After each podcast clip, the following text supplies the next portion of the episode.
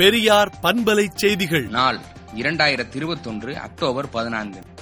நடந்து முடிந்த உள்ளாட்சி தேர்தலில் வெற்றி பெற்றவர்களுக்கு வாழ்த்துகளையும் பாராட்டுகளையும் தெரிவித்து உள்ளாட்சியில் பொறுப்புக்கு வரக்கூடியவர்கள் தங்கள் பொறுப்பை உணர்ந்து மக்களின் நன்மதிப்பை பெறும் வகையில் பணிகள் நடக்க வேண்டும் என்று வலியுறுத்தி திராவிடர் கழக தலைவர் கி வீரமணி அறிக்கை விடுத்துள்ளார்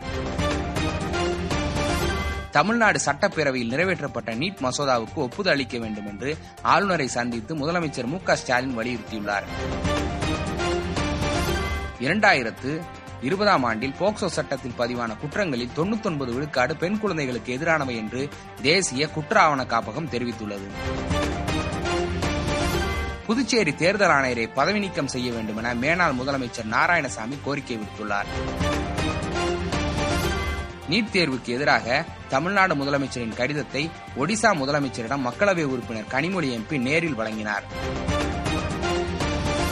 வருவாய்த்துறைக்கான மூன்று வலைதளங்களை முதலமைச்சர் மு ஸ்டாலின் தொடங்கி வைத்தார் அனைத்து ரேசன் அட்டைதாரர்களுக்கும் பொருட்கள் வழங்குவதில் எந்த மாற்றமும் இல்லை என்று தமிழ்நாடு அரசு தெளிவுபடுத்தியுள்ளது தமிழ்நாட்டு பெண்ணுக்கு சிங்கப்பூர் அரசு மனிதநேய விருது வழங்கி சிறப்பித்துள்ளது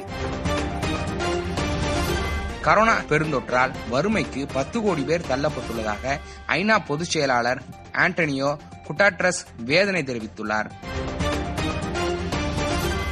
பல்லுயிர் பாதுகாப்புக்கு சீன அதிபர் ஜின் பிங் ஆயிரத்தி எழுநூறு கோடி ரூபாய் நிதி வழங்குவதாக அறிவிப்பு வெளியிட்டுள்ளார்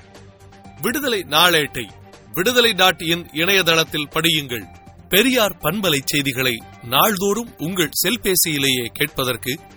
எட்டு ஒன்று இரண்டு நான்கு ஒன்று ஐந்து இரண்டு இரண்டு இரண்டு இரண்டு என்ற எண்ணுக்கு பெரியார் எஃப் நியூஸ் என்று வாட்ஸ்அப் மூலம் செய்தி அனுப்புங்கள்